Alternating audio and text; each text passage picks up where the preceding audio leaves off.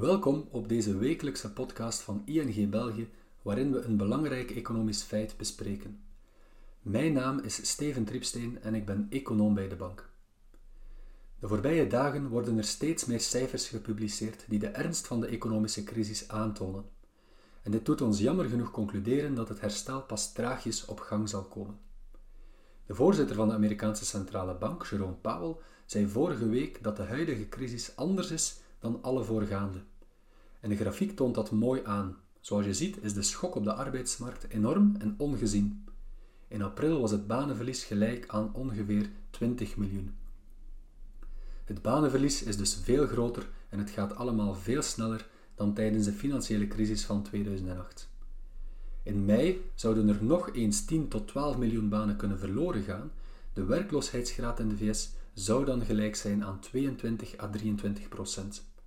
In februari 2020, dus net voor de gezondheidscrisis, was de werkloosheidsgraad nog gelijk aan 3,5 procent.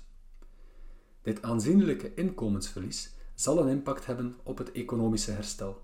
Het zal verschillende kwartalen duren vooraleer de Amerikaanse economie het niveau van eind 2019 heeft bereikt. Volgens ons zal dat pas tegen eind 2022 het geval zijn. We kunnen dus niet spreken van een V-vormig herstel.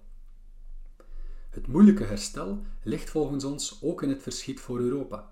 De economie zal waarschijnlijk pas in 2023 het niveau van voor de crisis bereiken.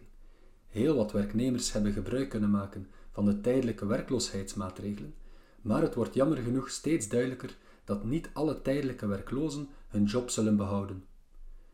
Overheden doen er natuurlijk alles aan om de impact van de crisis te beperken. En over hoe dat precies moet gebeuren, gaf Jerome Powell vorige week ook zijn mening. Hij gaf meer uitleg over de grenzen van zijn monetair beleid. Hij zei dat negatieve rente of helikoptergeld niet tot de mogelijkheden behoren. In de plaats daarvan pleitte Powell voor extra fiscaal beleid om de economie te ondersteunen. Fiscaal beleid is volgens hem veel effectiever om de crisis te bestrijden. Tijdens de komende weken zal duidelijk worden welke extra maatregelen er genomen worden. We houden jullie graag op de hoogte van deze ontwikkelingen. Alvast bedankt om te luisteren en tot volgende week.